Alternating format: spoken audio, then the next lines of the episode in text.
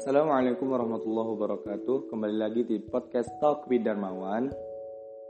Di episode yang keempat ini aku akan menjawab beberapa pertanyaan dari teman-teman Yang ada di instastory maupun di whatsapp pribadi aku. So langsung aja ke pertanyaan yang pertama Dari Mas Ahmad Komaruzaman Pertanyaannya bagaimana pendapat kamu tentang mundurnya ormas organisasi masyarakat Nahdlatul Ulama dan Muhammadiyah dari program POP Kemendikbud. Oke, saya mencoba jawab.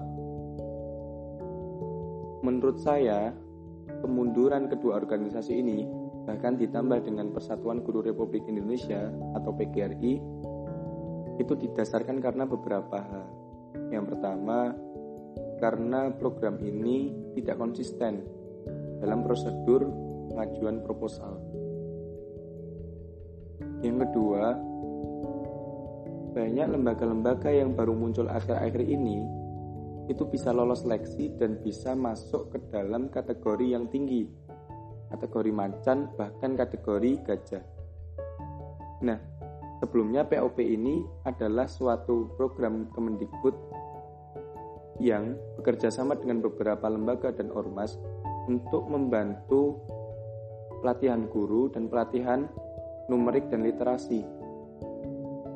Yang mana ketika sudah lolos seleksi, lembaga dan ormas akan ditentukan sesuai kategori dan ada beberapa kategori dan yang paling tinggi adalah kategori gajah yang mana kategori gajah akan mendapatkan dana hibah atau dana bantuan sebesar 20 miliar per tahun. Nah, kenapa Nahdlatul Ulama Muhammadiyah dan PKRI mundur karena beberapa lembaga yang baru-baru ini muncul yang belum istilahnya berpengalaman dan profesional dalam industri pendidikan Indonesia itu bisa lolos seleksi dan bisa dapat kategori gajah seperti Sampurna dan Tanoto Foundation sehingga Nahdlatul Ulama Muhammadiyah dan PGRI merasa tidak pantas untuk diperbandingkan dengan lembaga yang baru, yang baru pertama kali atau baru akhir-akhir ini muncul. Karena Nahdlatul Ulama dan Muhammadiyah serta PGRI adalah tiga organisasi yang sudah malang melintang. Bahkan kontribusinya di, di bidang pendidikan Indonesia itu jauh sebelum Indonesia merdeka. Dengan pendidikan pesantren, pendidikan madrasah, dan pendidikan sekolah dasar menengah, dan lain sebagainya. Dan tapi dalam program kerja POP ini itu malah seakan-akan lembaga-lembaga yang kurang berkompeten atau kurang berpengalaman itu bisa lolos seleksi dengan mudah dengan alasan CSR sehingga membuat Nahdlatul Ulama dan Muhammadiyah serta PGRI merasa tidak dihargai dan tidak dianggap istimewa karena menjadi organisasi yang untuk pelengkap sebagai proper yang berkualitas. Harusnya prosedur seleksi proposal beberapa lembaga itu harus ketat dan konsisten sehingga nanti yang terpilih itu memang lembaga-lembaga yang berkompeten dan relevan terhadap industri pendidikan Indonesia dan bisa membantu untuk memajukan serta membuat kreativitas dan inovasi yang alternatif bagi pendidikan Indonesia khususnya di masa pandemi ini. Nah, maka dari itu menurut saya harus adanya komunikasi yang lebih yang dilakukan oleh pihak Kemendikbud dalam hal ini terlebih lagi kepada Pak Menteri Pendidikan Pak Nadiem Makarim untuk memprioritaskan Nahdlatul Ulama dan Muhammadiyah serta PGRI menjadi ambasador menjadi teladan bagaimana mengurus dan membuat kontribusi yang besar bagi pendidikan di Indonesia. Itu opini dari saya mungkin nanti bisa didiskusikan kita kembali bisa di Instagram atau yang uh, pengen diskusi lebih lanjut bisa WA saya salah ini. Kemudian yang kedua, pertanyaan dari Mbak Wafik, ceritakan pengalaman hidup. Waduh, ini panjang ya. Uh, tak singkat aja ya. Jadi pengalaman hidup, yang namanya pengalaman itu pernah merasakan pahit, pernah merasakan manis. Dan kita tahu setiap roda itu berputar. Kita kadang di bawah, kita kadang di atas dan bagaimana menyikapi semua itu jangan pernah meremehkan orang jangan pernah sombong menyombongkan diri kita lebih baik karena kita nggak tahu ke depannya kita nggak tahu masa lalunya setiap orang bisa berubah kadang ketika SD kita merasa kita lebih pintar dari orang yang kita hina tapi bisa jadi ketika di dunia kerja kita bekerja sama orang yang kita hina waktu masa lalu nggak ada yang tahu setiap orang punya kesempatan untuk berubah. Nah, pengalaman hidupku yang paling berkesan buat aku ada tiga poin. Yang pertama, di balik kesusahan pasti ada kesulitan. Kenapa? Karena aku dulu pernah mengalami bagaimana rasanya makan nasi garam, nasi kecap, yang mana aku dan yang mana itu adalah makanan keseharian. Tapi alhamdulillah Allah memberikan balasan yang indah. Yang penting kita tetap berusaha dan bersyukur saja terhadap apa yang diberikan Allah. Kalau kita nggak bisa bersyukur, kita akan ngerasa kurang terus. Walaupun itu punya uang banyak, kalau nggak pernah bersyukur, ya akan kurang terus. Tapi kalau diberi pun sedikit, kalau kita bersyukur itu terasa banyak. Kemudian yang kedua, hal yang berkesan bagi aku dalam kehidupan jangan pernah meremehkan orang karena apa dulu waktu SMA aku masuk di sekolah swasta banyak yang menertawakan apa nggak pinter toh kok masuk nggak masuknya kok swasta kok nggak negeri padahal menurutku otak dan akal pintar dan tidak itu tidak tergantung antara negeri dan swasta, tergantung pribadi masing-masing. Kalau orang sekolah di negeri maupun favorit, kalau dianya males nggak mau berusaha ya sama aja. Tapi kalau orang sekalipun sekolah di swasta, kalau dia berusaha dan dia rajin, pasti dia akan lebih sukses daripada orang yang sekolah di favorit tapi males. Semua tergantung kitanya masing-masing walaupun beberapa hal bisa menjadi faktor tambahan. Dengan sekolah negeri favorit bisa menjadi atau bisa masuk ke dalam universitas yang favorit juga. Tapi itu hanya bonus. Tapi yang jadi masalah di diri kita. Kitanya mau apa enggak?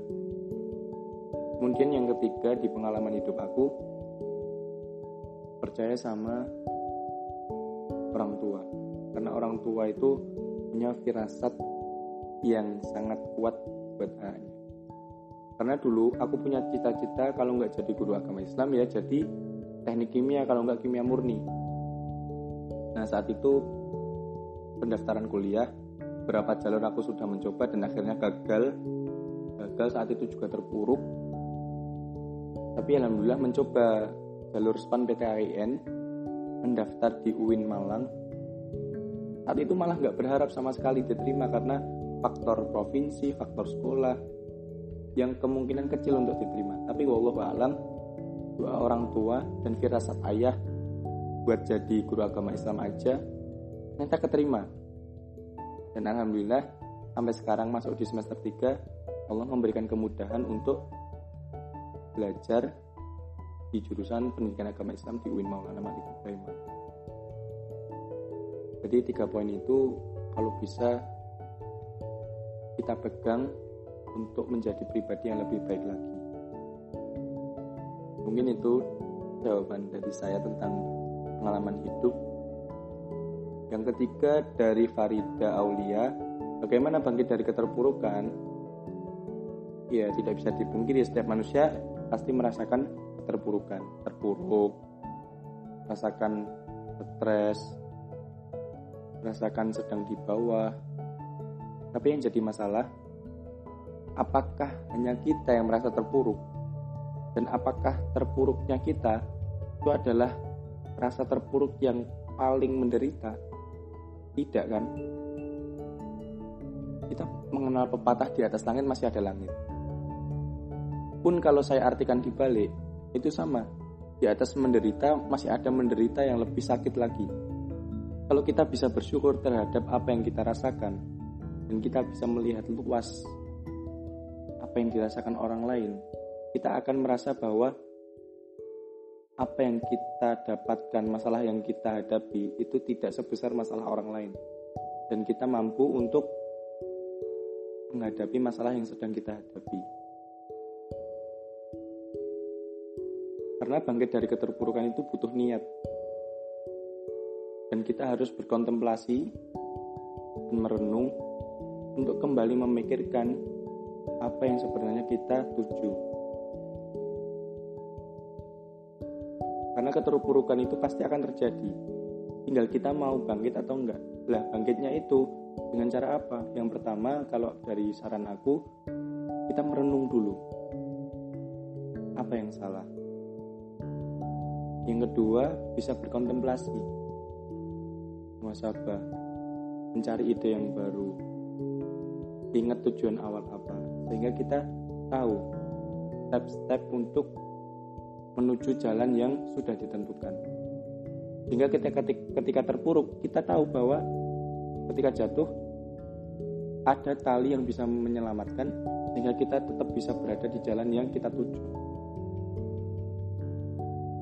dan ketika bangkit dari keterpurukan kita harus percaya bahwa ada Allah yang bisa menyelamatkan kita asalkan kita yakin dan bersyukur terhadap apa yang ditentukan oleh Allah untuk kita.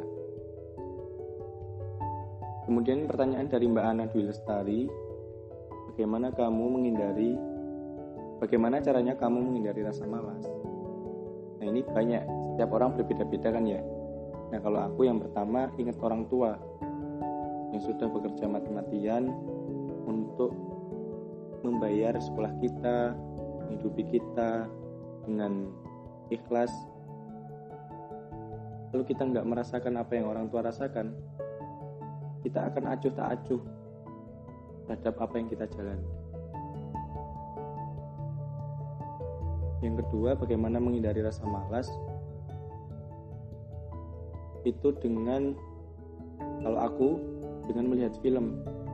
Film-film yang bisa menggugah semangat yang bisa memberikan motivasi yang bisa memberikan acuan adrenalin untuk bisa bangkit lagi. Nah, di sini aku akan berbagi beberapa film yang mungkin ketika kalian lihat atau teman-teman lihat bisa menjadi motivasi buat kita bangkit lagi. Di antaranya ada film Habibie Ainun 1 2 3. Kemudian ada film Teacher's Diary, film Thailand. Ada lagi My Idiot Brother. Ada lagi Surat Kecil untuk Tuhan. Dan yang lain sebagainya. Yang mana genrenya itu lebih ke motivasi dan kepada yang sedih-sedih. Melihat kesengsaraan orang lain untuk kita lebih bersyukur bahwa di luar sana masih ada yang lebih membutuhkan, lebih menderita dari kita. Sehingga kita akan terpacu kok ternyata aku masih enak. Makanya nggak usah males. Orang lain mau sekolah pun nggak bisa karena terhambat ekonomi. Kita yang bisa kenapa harus males? Nah di situ biasanya aku dapat lecutan untuk kembali semangat lagi dari rasa malas. Nah, mungkin itu beberapa pertanyaan yang bisa saya bisa aku jawab seperlunya dan semampu aku. Semoga bisa menginspirasi teman-teman dan dijadikan referensi untuk menjadi pengalaman yang baru bagi teman-teman semua. kembali lagi di podcast with Darmawan. Semoga di episode-episode selanjutnya bisa kembali memotivasi lagi, bisa kembali memberikan ilmu yang baru, terutama ilmu buat saya pribadi, biar tambah lebih baik lagi. Akhirul kalam, Wabillahi taufiq walidayah. Assalamualaikum warahmatullahi wabarakatuh.